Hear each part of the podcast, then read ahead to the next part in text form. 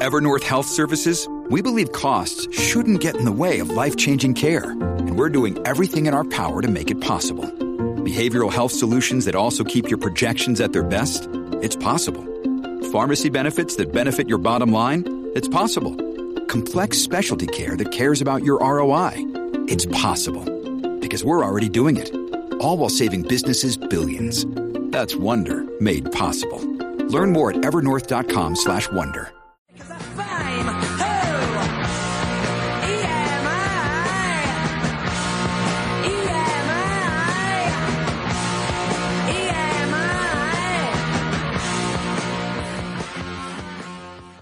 Hello, everybody. Welcome to Intellicast. My name is Brian Lamar.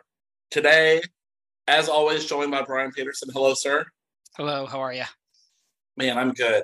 And a special guest for the next couple minutes. We used to call her co-producer or uh, associate producer Emma. Yeah, associate producer, intern, Emma Nichols, who does a lot of stuff behind the scenes and has for years. Um, so we wanted to bring her on to talk about Insights Marketing Day.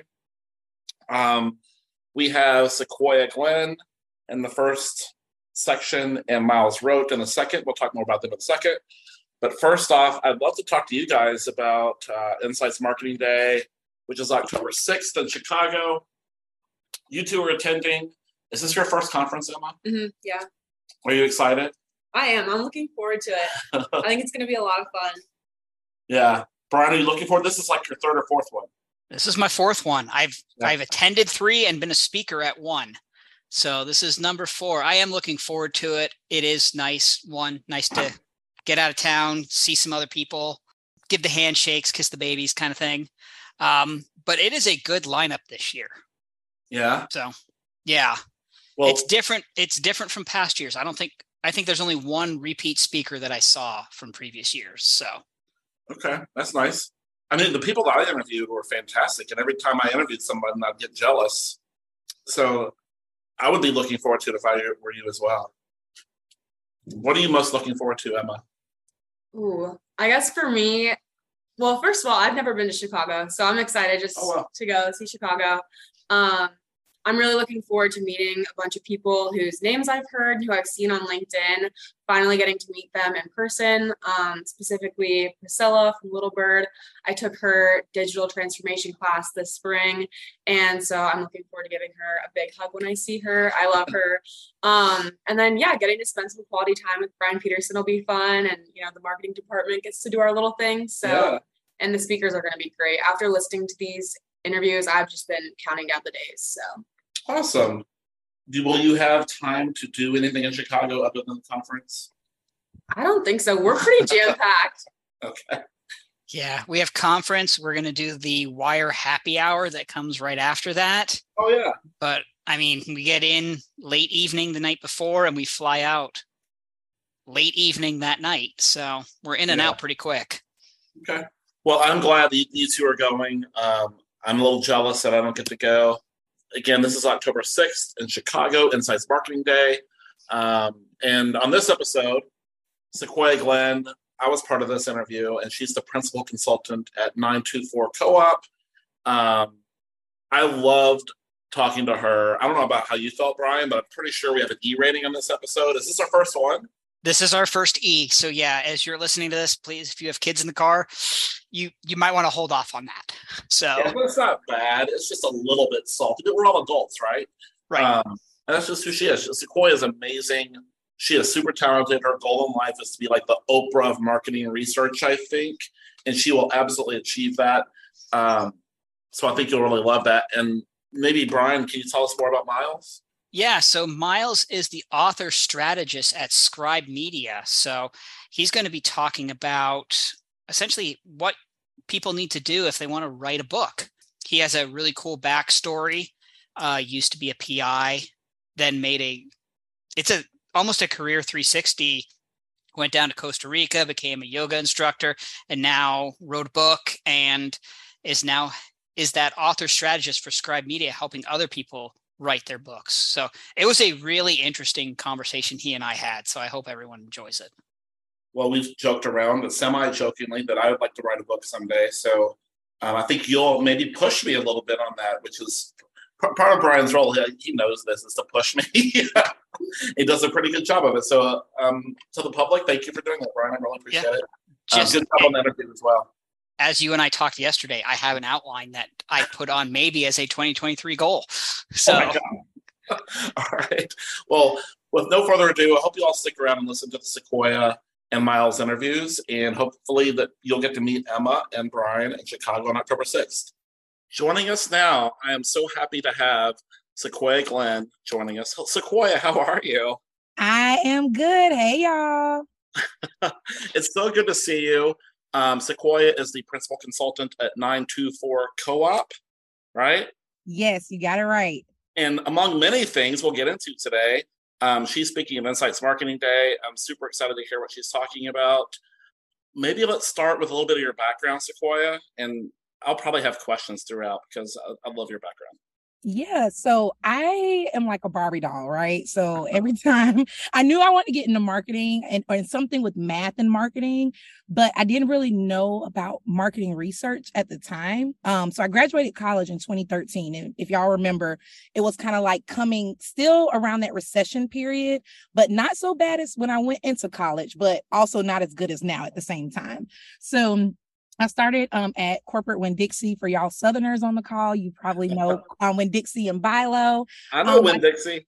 Listen, I love it, right? And, and um, we, I started as a promotions coordinator, so I was a temp, making a little bit of money, a lot of work, but I learned a lot, and I got into um, pricing analyst, um, and like kind of like putting trends together and just geeking out. You know, I was at the time I was in my MBA program and I needed kind of a level up in my work, but of course I wasn't getting paid for it. So I moved on um, and to do things that were exhilarating. And I loved media, had been in like doing little, you know, after school programs and stuff with media since elementary. And I get a call from a newspaper saying they want to start a digital department. They think I had what it takes. To this day, I have no idea what they saw because I only had one real job after college on my resume, but they saw something in me and that that skyrocketed my career. Um, truly, I got introduced to Nielsen and, and ratings and metrics. And I just started geeking out on really connecting audiences um, for our uh, newspaper, uh, radio, cable, all these different things, connecting those audiences with brands and really doing it in a data driven and strategic way. And so that's really landed me over the past ooh, dating myself 11, 12 years. Um, I've had the privilege of working with some really good brands, um, not only on the media side, but also if you pretty much, if you wear it or you eat it somewhere in there, I've probably, or even slept in a hotel around the world, I've probably touched a brand through um, research and advertising. Oh, I've got so many questions. Um, but you're going to be speaking about um, let's put the marketing back in marketing research. Yes. And just if someone knows you for like five minutes, you can tell, you can see your energy and that you are good at marketing and clearly good at marketing research. Um, so much that you've earned a nickname of Data Bay, which I'm so fascinated with.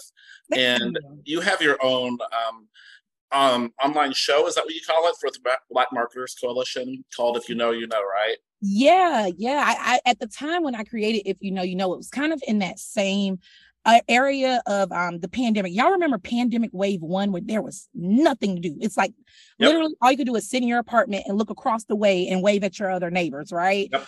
So um we were bored as shit to be very honest. And we were like, look, at the time, um, Netflix came out with the social dilemma, and we were in our group chat with the Black Marketers Coalition. We were just like talking, like, all right, what do we have to talk about with it? Or hey, did y'all think Meta planted this to to do something, or do you think these people are mad? We just were like talking about all these conspiracies. And I said, well, y'all, let's hold a Zoom call and invite our friends and talk shit about it. Literally, that was the, the premise of if you know, you know. Yeah. And uh hashtag IY if you know. Okay, so IYKYK, it was also trending on Black Twitter. So that was the show. What started truly with one episode became a movement. Um, in November, we will be entering into uh, into season three, and we just talk about things from Black perspectives, giving our making our own table and talking about things that either impact us or that we get cut out of the conversation when discussing professional uh, workings in marketing. I'm gonna subscribe. Number one. Number two, you said trending on Black Twitter. Yes. Tell me more about that. so um, Black Twitter is a uh, uh, it's not a literal space. So y'all do not search in your app store for Black Twitter. It does not exist. But you know, with diversity, which is what I largely talk about, is there are subcultures within apps, within technology, within industries that foster relationships and foster conversation. So if you are a Black person and you use Twitter, lovely algorithms, they start serving you content that you want to see. A lot of that content goes viral in our world. And then the general pop, it's like, wait, what? That's a big thing? Or so if you know, you know, at the time, it was like one of those kind of like slide things. So kind of like if um let's make it funny something like oh if he offers to uh take you out and you don't have enough money in your bank account if you know you know you got your meal free for the night. Little stuff like that. So it started as something really funny um but now you can actually look on eventbrite you can look every uh, other places. Um i did not trademark if you know you know um as i did my other stuff but it really is a, a phrase that came from organic conversation within ourselves and now it's a movement across various um disciplines. Oh, that's so fascinating. I'm subscribing to that and i'm going to have lots of follow-up questions that will not be probably podcast friendly so they'll just be in and music way. That's um, fine. let's talk about your session october 6th you're going to be speaking about let's put the marketing back in marketing research. Um, tell us more about that so I am so excited. I actually gave the Insights Association's chapter. Um, it was up in the Philly tri-state area. Yeah. I think maybe over a year ago. Um, how I met many of um the insights professionals that I know today. But we just talked about really it kind of y'all. So the thing about me is this when I get pissed off, and if you've heard me speak, I talk about this all the time. If I get pissed off, my greatest work happens. Yeah. So I was working for a company who shall not be named, no disparaging comments. Um, but I felt like they were making bad analysis essentially on marketing data because they didn't know marketing. You had a whole bunch of people coming straight out of college that studied economics, political science, um, statistics, which is wonderful. Those are great, right? But they've never run a marketing campaign a day in their life. They don't know basic four P's, seven P's, whatever it is today. They don't know what um, a campaign even is. They, so you have people testing marketing, but they don't know marketing. And so when I came in this organization, as you said at the beginning of the call, you know, like I'm this bursting energy. People love it or hate it. I'm okay not being everybody's cup of sweet tea, but what I do know is marketing. I've dedicated my career and my education to it, and it grinds my gears when people are not using the right vernacular to explain things. So, um, or they're not they're not really making the right conclusions based on the data um and, and in our industry i would say it's very important to know both fields. You don't have to be a marketing genius per se but do you know exactly what brand recall is before saying hey we've noticed that your brand is growing. If you don't know what recall is and what all goes into it you can very well say tell somebody well yeah that one campaign increased your recall when in fact it could have been pr it could have been a sponsorship. It could have been advertising. It could have been that they have a CEO that just gave a billion dollars somewhere. That all makes that brand recall increase. So I pretty much kept getting pissed that these um, younger people, namely at this organization, were out here telling people that these things happen singularly from this campaign, when in totality, there's a few more things you need to think about from an attribution standpoint. And if you were a marketer, you would know a little bit deeper than that. So I'm going to be talking on October 6th in Chicago. I'm going to be talking about basic things in marketing you need to know and stay um stay kind of like your your ear to the street about so that you can really not just do data readouts, but actually draw insights from that data, contextualize it, and present it in a more holistic fashion. I that's so exciting, Brian. Are you, you have to be there for this one. And I am. Get for me and send it to me. Yes, I will have my phone up. I'm going to record it as she's talking. I'm going to be probably front row doing this, Koya. Move my I'm phone back and it. forth as you walk. Um, that is, as a marketer here, that you are preaching to the choir at this point. Like it's not one thing, it's lots of touches. It's not just that single campaign. It's the three campaigns here. It's the news thing that came out. It's your community initiative. It's your competitor just screwing up and seeing something else come up. Absolutely. And and it's and it was fresh it was so frustrating because I had this one client, and it was actually the day I knew for a fact I could not say this organization. They kept saying, um, it was something like the word they were saying was like, oh, it was like awareness something. And I was like, that's not the actual term. Like there's an actual marketing term for this. And I kept changing all the slides because the company actually made it part of the company's language. And I'm like, y'all, this isn't Sequoia talking. This is the uh, American Society for Marketing and my AMA and all these other groups. That's not a word. It's not a thing. And if you go out there, especially, you know, as an entrepreneur now, I have professional consulting liability insurance, right? Mm-hmm. So that if I say something wrong, that doesn't happen. But if I do, I'm protected, right? in a company, you don't really think about that as an employee. You're just like doing your best. But I had already had the entrepreneurial mind, like, uh, I don't want to say something and it's not right. Can we look a little deeper?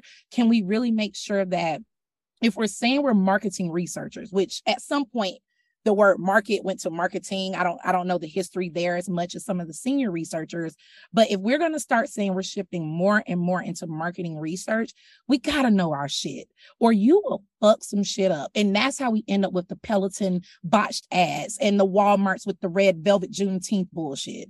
We have to really really really know the know the industry in which we're studying if we want to have deeper and deeper insights and not just a numerical readout or even you know even just a oh this is what they said. Okay well why did they say that? Did you really look at those multi-touch attribution points? So y'all gonna hear my soapbox on the six about it. I'm excited. Oh, look Sequoia, i'm just so glad that i met you and i know you've been in the industry for about 10 years and you've been doing this for a while but i just got to know you in the past year or so and your voice is loud and you're speaking you're talking about it a little bit differently, and this is something we need to hear. Um, we need to hear this kind of stuff. I feel like we've sat, we've been insulated as an industry for way too long, and so we have people come in. We need this kind of disruption a little bit from lots of different angles. This is just one of the angles. Yeah, absolutely. That, that I love. I love breaking things, and I love disrupting. And, and sometimes I am loud and wrong, right? But that's part of my growth, and I try to be um personal enough and humble enough to chronicle my journey. Hey, I thought I knew this and I didn't, and just keep growing. But what I do know, I try to speak about and go to these conferences, meeting people like you, where we can share our knowledge and all of us listen to each other and learn and keep growing and showing what we know. Well, I would encourage people to add you on LinkedIn. You're so good on LinkedIn. And, you know, we've had, we probably had th- one 20 minute conversation and a couple five minute conversations mostly over food, which is a reflection on myself. Our listeners aren't going to be um, surprised by that. But I feel like you're doing an incredible job of personalizing your content and building that brand. And sometimes you're very vulnerable on LinkedIn and with what you say, and you're not afraid of that at all. Mm-mm. I mean, listen, first of all, thank you. I, I just feel like when I was in corporate, and no diss to corporate, because corporate is also paying my bills. So let's be very clear. I have to have a customer, right? But I do feel like because my background was in media, it was a lot of regulations, just like for those that consult at a big four. You you don't belong to yourself. Your thoughts are no longer your own. So I had to walk a very fine line with companies that were transparently conservative. I, I will never forget the newspaper I worked at I left right before the 2016 election. And I was glad I left when I did because that was um I would never forget Trayvon Martin um in the George Zimmerman case had just wrapped. And I'm if y'all see me, for those that will see me speaking in person or, or virtually, I usually wear statement t-shirts. That's like my thing. It's also like a resurgence of like, you know, graphic t-shirts for all cultures right now. And so I, re- I uh, wore this shirt that had at the time, like the top five black men that had been killed senselessly um, during that period. Now we know it's hundreds that have been popularized um, in a way. And I wore that shirt to work. I truly didn't think nothing of it, y'all. I did not think anything. I just said, hey, they don't know who these people are. It had no nothing. It was literally a black t-shirt with white writing and first names. And um, I got sent home. And this is a true story. Um, my friend worked in HR at the time, and she said, Hey, you know, um, someone complained, a few people complained about your shirt. Um, and because of the guideline here, we're at a media company, a conservative newspaper. You are not, here's the dress code policy, and there are to be no political affiliations or politically charged attire here, as well as tattoos. This is like five tattoos ago now. Um, but you know, no tattoos. The men had to wear suits. We had to wear pantyhose. I mean, this is real deal. 2015 still being mandated to wear a full suit in Florida and stockings. I'm a big girl, too hot. So I'm already kind of pushing the needle, right? So I wore the t-shirt and I got I was they were within their right to send me home. And that changed my trajectory of my career in the sense of I never wanted to work another place where I couldn't even wear a suggestive statement of my beliefs. I don't care if someone wears religious um, uh, attire. I don't care if someone wears their pride things. I don't care what bumper stickers you have about anti abortion, even if I don't believe in it, because for me, that's on you.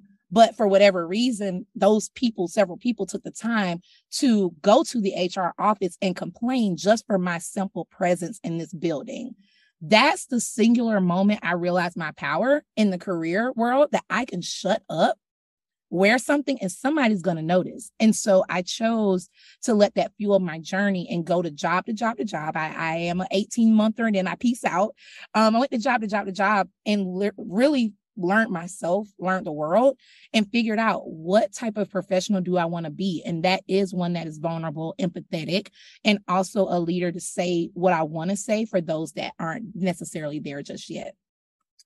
Oh my gosh. Um, what amazing thing you learned at a young age. I think that you can give back to people early in their careers. I feel like I've had a lot of those, maybe not quite like that moment that you had, but similar career kind of um, epiphanies. Yes. Mine happened when I was much older.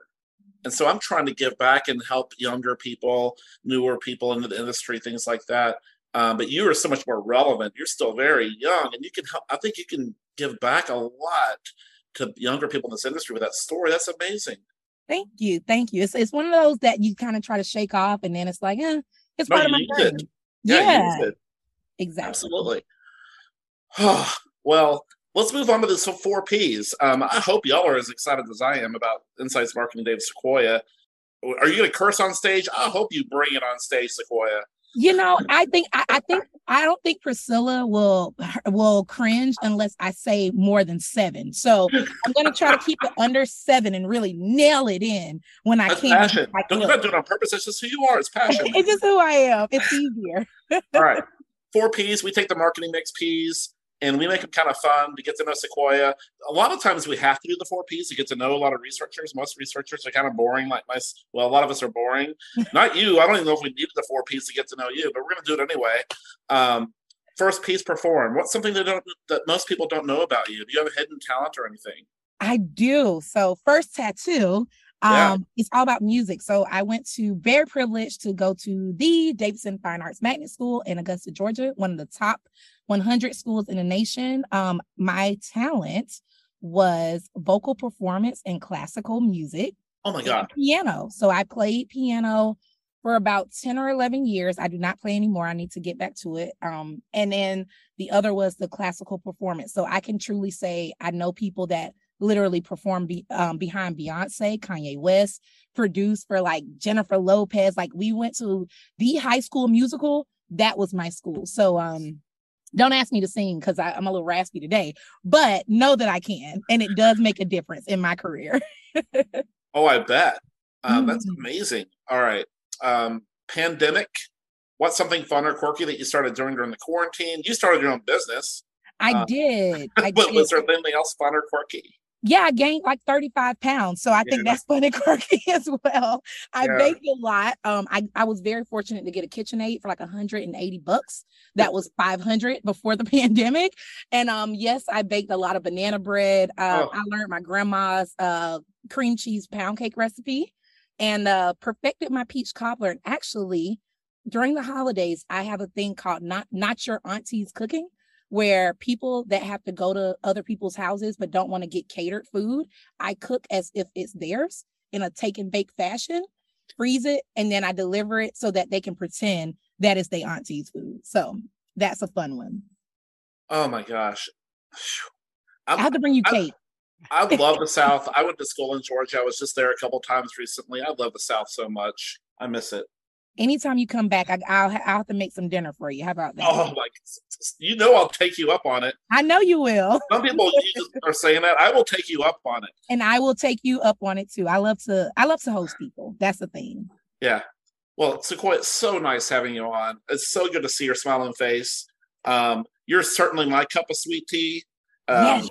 I think you're most everybody's cup of sweet tea. So I really appreciate you joining. Anything you want to promote? You have a website, um, yeah. panel. Yeah, so um, y'all, if you are looking for speakers, um, if you want more of this, um, my website is my name, sequoiaglenn.com. Um, I also have a passion brand of mine called happyresignationday.com um, that really kind of all the things I just talked about with my career, we turn them into greeting cards to really celebrate people moving on from jobs or holding on to dear God or whoever they believe in to stay on one. So happyresignationday.com is really a movement that um is about you know the whole quiet quitting great resignation yeah. that i want y'all to talk uh, to check out. And then of course my baby black marketers coalition it's my baby. Allies are welcome every first thursday unless it is the first of the month. We meet at 12 o'clock linkedin youtube and facebook. So check us out on linkedin and you'll get all the information. Awesome. Sequoia thank you so much for joining. Give brian peterson a hug in chicago for me. I appreciate it. I sure will. Thanks friends all right. Bye bye. Joining me now is Miles Rote, the author strategist at Scribe Media. Miles, thanks for joining me. Yeah, Brian, thanks for having me. Excited to be here. Yeah. Um, you are going to be one of the presenters at Insights Marketing Day coming up here on October 6th in Chicago. Before we kind of jump into what you're going to be talking about there, uh, I kind of want to talk about your background a little bit. I did a little research. It hmm. was very interesting. So I know it says you used to be a private investigator. So how do you make that jump from private investigator to author strategist? It seems like that's a it's a very wide pivot. Yeah, it is indeed. You have done your research. Uh, I was on track to be in the FBI and the CIA, and that was kind of like a life goal and dream of mine. And part of that track was becoming a, a PI, and I loved it. It was awesome. I had chronic pain for 20 years. And when I was able to heal my chronic pain, it was this opportunity to basically ask myself, is the life that I'm living the one that I want to live? And uh, I woke up to kind of the realization that from the pain to my career to basically everything in my life, it was prescribed based on my childhood, based on things that had happened to me, not necessarily of my own agency and things that I actually wanted. So it was an opportunity to kind of with a fresh lens of no longer experiencing chronic pain for 20 years to say, what is it that I actually want? If, if I had to kind of just be able to choose my life from now and start it over, what would it look like? So I paused, kind of like quit is another way of saying it. I quit my career as a private investigator and I became a yoga teacher. I moved to Costa Rica and basically just the way that I had been living my life, I turned it all on its head and tried to live very differently, uh, not from my patterns and who I used to be, but who I kind of wanted to become and the life that I wanted to create. I was open to still doing the FBI, CIA, and all of that, but very quickly realized that that was not for me. So um, being in Costa Rica, I was able to learn how to, you know, work from my computer. I became a digital nomad, as they mm-hmm. used to call it, and still do, I suppose. And really got involved with digital marketing. Started to run a retreat company and did that for a few years. And once I really got the kind of uh, the marketing experience under my belt, I became a partner at a digital marketing agency in Austin and then it was like, okay, how can I put these skills to use that I've developed in a way that feels good for me, that, to create an impact that I want to create and make? And I was working with influencers and other people at the time, but I really wanted to scale it. And Scribe Media, um, which is the company I work for now, where I'm the author strategist, was doing exactly that of leading with impact and making a difference through publishing books and and sharing stories. So and it was also appropriate for me you know helping others share their story and, and tell their story and kind of rewrite their life is something that resonates with me based on the the trajectory that my life has taken. So it felt like a great fit and and i love it. That sounds great. I can't imagine the number of people who are probably listening and thinking man where it is you kind of said it and now it's hard to make that big change. And what like i'm even thinking about it i have i'm kind of set this is where i'm going now it's hmm. two kids wife house we've got this is the career path now of where it's going. I couldn't even imagine of saying you know what? I want to do some i want to do something entirely different. Yeah it's scary but i think that even if you try it and realize that what you were doing is exactly what you want to be doing then you get to get back into that kind of role or thing that you were doing with a new sense of awe and inspiration and motivation. Instead of just kind of the crusty old patterns and ways that we've done things you're also able to approach your work in an entirely different way because you're coming at it from a different perspective. So i really am passionate about the, the concept of unself-help and personal undevelopment instead of self-help and personal development and it's that idea that mm-hmm. the undoing can often be more powerful than doing and just you're often doing more of the same thing as opposed to maybe undoing some things that have caused the problems in the first place and then creating the space to be able to do things that are more aligned with what you actually want. Okay. No, that sounds great.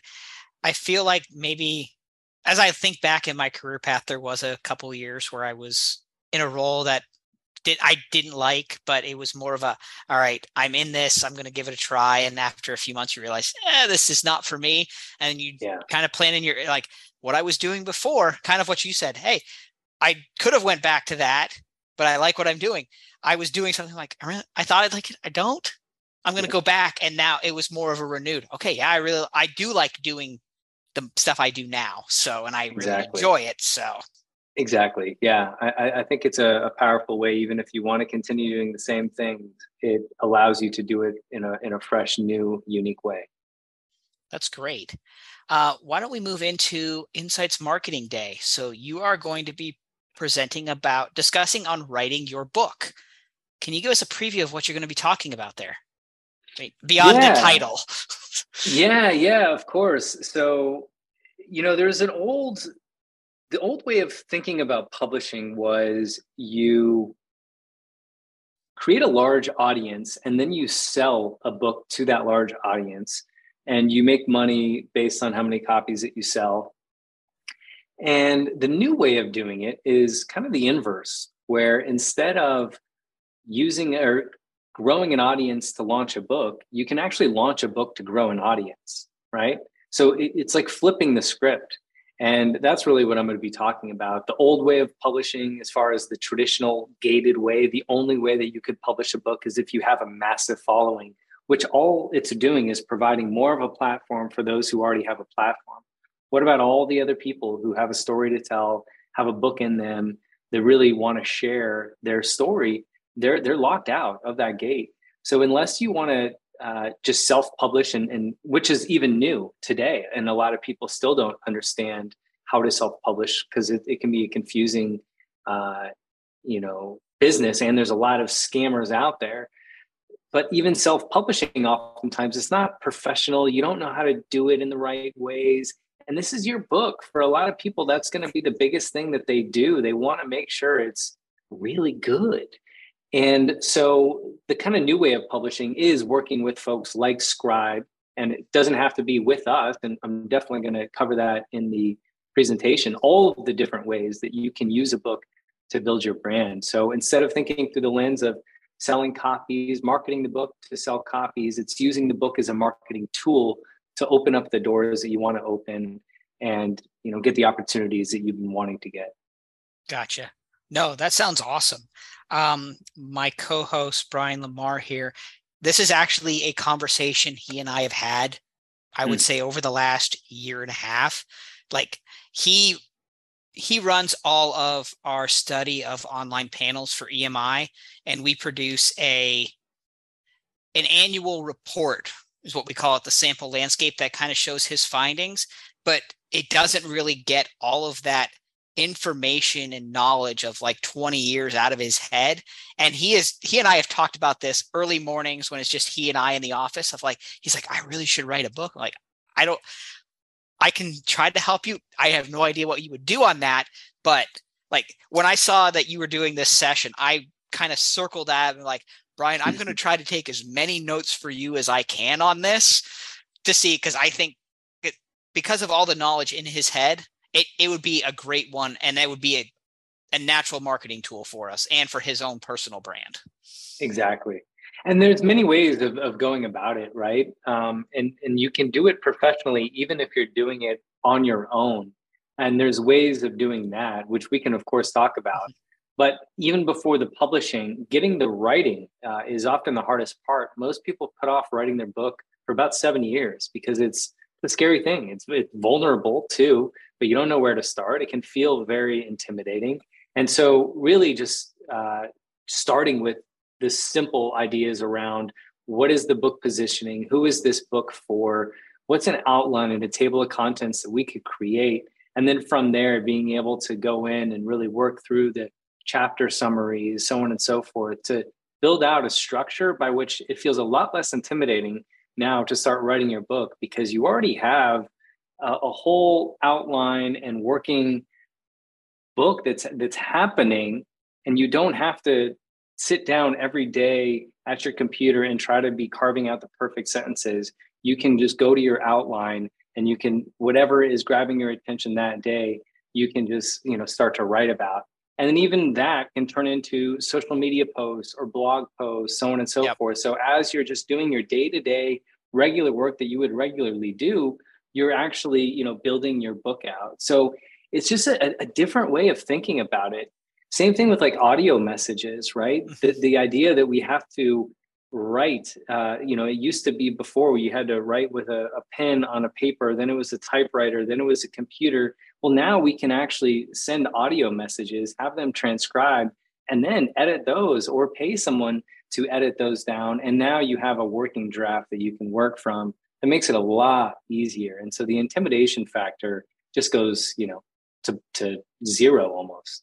That sounds really awesome. Mainly because as I mentioned, that conversation, the conversations I've had with Brian, it always ends of where do I even start? Because no, it's like that. I think that's probably the maybe the biggest obstacle for a lot of people is where do I even start?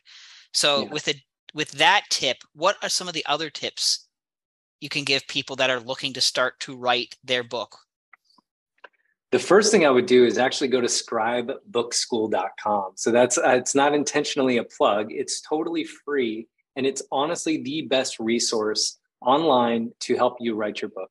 We created that with Tucker Max, who's a four-time New York Times bestselling author. When COVID hit, we really wanted to be able to provide resources so that for everyone who's stuck at home who did want to write their book and this was their opportunity, we took all of the information, everything that we teach here at Scribe, and we put it in that course. So there's templates, videos, walkthroughs. Definitely go there, start there. But as far as thinking through the book from kind of this brand perspective, or if you're wanting to use a book to grow your brand or grow an audience or uh, drive revenue back to your business, the first thing that you're really going to want to think through is the goals that you have in the first place, and then work backwards from there. So let's say you are, well, even for you, okay, why don't we use you? Tell me a little bit more why you would want a book to build your brand. What would that look like for you? What are your goals? Are you trying to drive revenue back to your business? It's driving revenue back, it's increasing credibility, it's another avenue of getting the core message out of what of our differentiator. Perfect. And then who is your like ideal audience or, or person to work with? What does your ideal uh, audience member look like? So it is market researchers, whether they are at the full service firm or at a brand that want a more unbiased, want to remove the bias from their qu- online quantitative data to get a more to make mm. better d- business decisions. Mm-hmm. And then do you offer that? Like, are, is that something where you, that's a problem that people have, right? Yep. And then do you guys offer that as a solution? We do offer that as a solution, yes. And so it's that idea yep. of like, okay, here's where we want to go, here's who it's for, here's what we're doing to serve that audience. And now you have, you know, your your book concept starting to work from there. Now it's about really trying to, you know, uh, detail that out in a 30 page document. So now the book is suddenly just being written and you, and you didn't even realize it. Right. Yeah. I mean, just talking to us now, what I just to- talked to you about, we actually held a webinar yesterday around some of this similar stuff. So it almost feels like I have like your 30 page document. It's just in like 50 slides. Right. Not exactly. a lot of words, but it's there. And most people, that's exactly where they're at. they have this kind of working idea of what the book is. But again, they're just like you said, they don't know where to start. And it feels very intimidating. Most of us whether we have the podcast or our pitch decks or our website, like we have the book concept already there, right? It, it's out yep. probably in the work that we've published in some format, or it's in our head. Now it's about just mapping it over to an outline, keeping in mind, though, again, the goals that we have. Like, why are we writing this in the first place? Because that's going to determine the book positioning, that's going to determine the tone by which we are speaking to the audience, the stories we tell, the stories we leave out. So it's really getting clear on that first, because what we okay. often find is folks are writing and writing and writing in circles.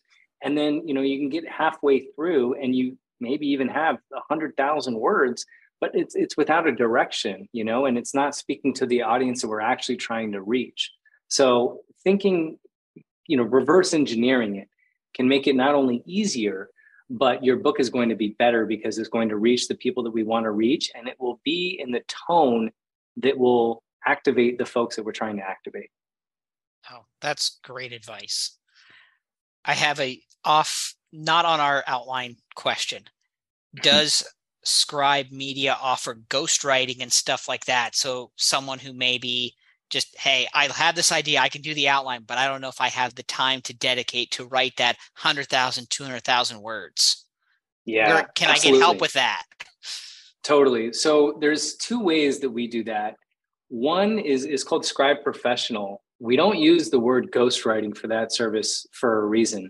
Okay. it's really your words your voice your stories. What we do is you work with the scribe one on one to get really clear on those things that we're talking about the book positioning, the audience, outline, table of contents, structure. You do that with them. So you don't have to figure it all out by yourself. You come to the table with that working idea, you flesh it out with them. Then, over the course of six to 10 weeks, they interview you based on that outline and table of contents that we created. And you get to sit back and share your knowledge, expertise, stories. And what's really unique mm-hmm. Is you have someone there who's not only a professional writer, but a professional interviewer. And they're asking clarifying questions, taking things deeper. You know, often we're so close to the trees, we can't see the forest. They're there to bring us back, to come up with ideas, things that we don't think are interesting that actually are. They can mm-hmm. put their finger on that and say, hey, actually, let's double click on that for a second, right? So right. we've found this collaborative kind of writing process creates better books because when we're again, kind of just trying to write these perfect sentences, we can get stuck very easy in our own heads. And you're using a different part of your brain when you're writing versus when you're speaking. When you're speaking, you're able to access a lot more information, a lot more memories, so on and so forth. So the book is actually better. So that's what, how we, we get to the content of the book. Then we start writing the book in the author's voice. And I say author because the person who is being interviewed is the author, right? The scribe is right. not the author. This is your book, it's your stories. We're just rearranging your words. So after we do all those interviews and we get all those transcriptions, now we're going to edit all of that and we're going to start writing the book in your voice. To make sure it's in your voice, you get preview pages along the way to make sure it sounds more like Brian than if Brian tried to write it himself. That's the idea. So that we don't call ghostwriting. It's it's everything is your words. Then we do have a ghostwriting service where if you said, Hey, I want to write a book about the Dalai Lama, but I uh, just want you to write it, then then that is a service that we do offer. But um, it's very rare that people you know want want that. I think that that's kind of left over from the old vanity uh, publishing days of, of thinking through that. But um, okay. we do offer both. Oh, awesome! Well, What I am looking forward to seeing you in October in a few weeks here as we talk. Um, I think this session is going to be awesome. But do you want to change gears and have a little fun? Yeah, let's do it. All right. So we're going to do our four P's. What we did was take the marketing mix four P's and we like to attribute, ask some fun questions around them. So first up is perform. What is something that most people don't know about you, or do you have a hidden talent? Mm. Well, uh, most people don't know about me. Well, the, the PI thing these days, most people don't know that, but you brought that up. Um, do I have a hidden talent? I I am a really good basketball player. As a short white person, you wouldn't think that, but I can I can play basketball really well, and most people don't know that about me. That that seems like a good have some people underestimate you. I like it. Exactly. It works out well on the court. All right. Our next up one is pandemic, and we started this when COVID hit and we were all stuck at home. What is something fun or quirky that you started doing during that time? Mm. Playing gin rummy with my girlfriend. Okay. Yeah, cards, playing cards. And I didn't think that something like gin rummy would be so addictive, but we've become so competitive. And um, yeah, we haven't let it go. We're still playing even even today for sure. Nice. Um, I wish Brian was here because he would tell you this story that his pandemic thing is that he got addicted to online marble racing. Marble racing. Yes. Uh, so keep in mind that March to like August period, there were no sports back in 2020, and yep. he is a major sports fan. Like uh, Uh, every season has a sport for him, and he had a little withdrawal and found it's called Jelle's Marble Racing. It's a, an autistic kid in the Netherlands. Every Sunday him and his brother set up these tracks and will race different colored marbles. And he still watches it to this day. Wow that's incredible. So yeah mine's not that like that. We actually do restaurant probably once a quarter or so we do a rest like in-home restaurant for my kids because oh. during covid we couldn't go out to eat so what they do is they they will do arts and crafts and make their own menus they'll tell me what they want for a four course meal my wife will play waitress. I will play chef. They get dressed up. We set up the front door. They walk in like it's the restaurant. They make their order. We bring it out to them. Wow. All of that. So they, they, think pay? it's the greatest. They do. They do. We have. They make fake money. They pay us. It's everything. So it is a. It. I love it. To the nines on this, but it's a lot That's of work. Incredible. So we try to do it on a special occasion. So yes, good call. Good call. Yeah. I love that. That might be my favorite one. So, um, Next up, pampering. What is your top indulgence? Top indulgence, uh, float spa. So I love sensory deprivation tanks. Uh, floating. Okay. If people aren't familiar, you basically go into this. Um, I don't know what you would call it because they're so different, like a pod that mm-hmm. you can't see anything, you can't hear anything, and then you lay in a thousand pounds of salt water and you float and the water is the same temperature as your skin so after some time you can't feel anything and you're completely suspended you don't use any part of your body to hold yourself up and it's the first time in your waking life that you are essentially in the void not feeling anything and your body isn't trying to orient you in space and time and it opens up your brain when that happens to be able to creatively think and work through things that otherwise you can't so it's got to be that that that is a unique one. We have never had that answer before. So it's incredible. If you haven't tried it, I highly recommend it. I mean, it can be a little bit disjarring at first, but that's part of it is being able to sit in that darkness and in yourself and just work through it. It's it's powerful. If you can get past, if I can get past a little bit of claustrophobia I may have, yeah, initially, yeah. no, that sounds yeah. good. I mean, normally I mention this to people I work with. Like I'm most creative, like mid run like I'll go on a run mm. and I'm halfway, I'm like, oh yeah. And then something will hit me, something I've been thinking about. Oh, and then I have to run even harder to get back so I don't forget it. Yes. So yeah, that's because you're creating the the space for your brain to be able to have those thoughts. And and it that's when we may come up with ideas like that, is when we're in that kind of brainwave, it's like the theta brainwave state, mm-hmm. you're able to piece things together that you otherwise wouldn't the thing about the float tank is it's it's basically the shortcut to that state shortcut. and you don't have to run three miles to get there okay. you get to nice. lay down for 15 minutes and then you're in it and then you have 45 minutes of exploring it it's it's pretty cool no that is cool and our last p pastime? What is one of your favorite things you like to do when you have some free time? Mm. be in nature. Um, go go find water and nature and camping and hammocks and just be outside.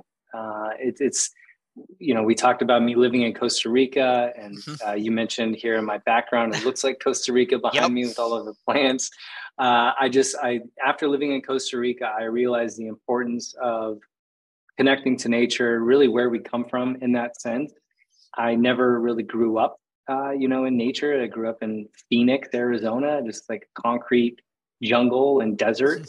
And having that experience made me realize how important it is. Any chance I get now, I'm I'm out in nature and by water. That is awesome. Miles, thank you for joining us today. Is there anything else you want to promote, plug before we let you go here?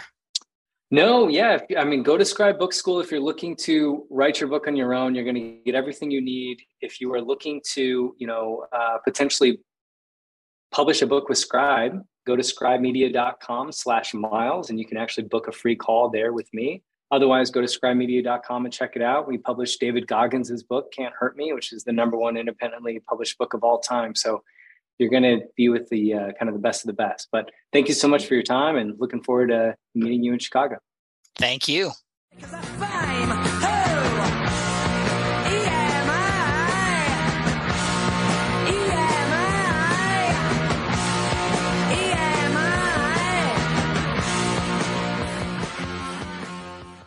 This podcast is a part of the C Suite Radio Network. For more top business podcasts, visit c-suiteradio.com.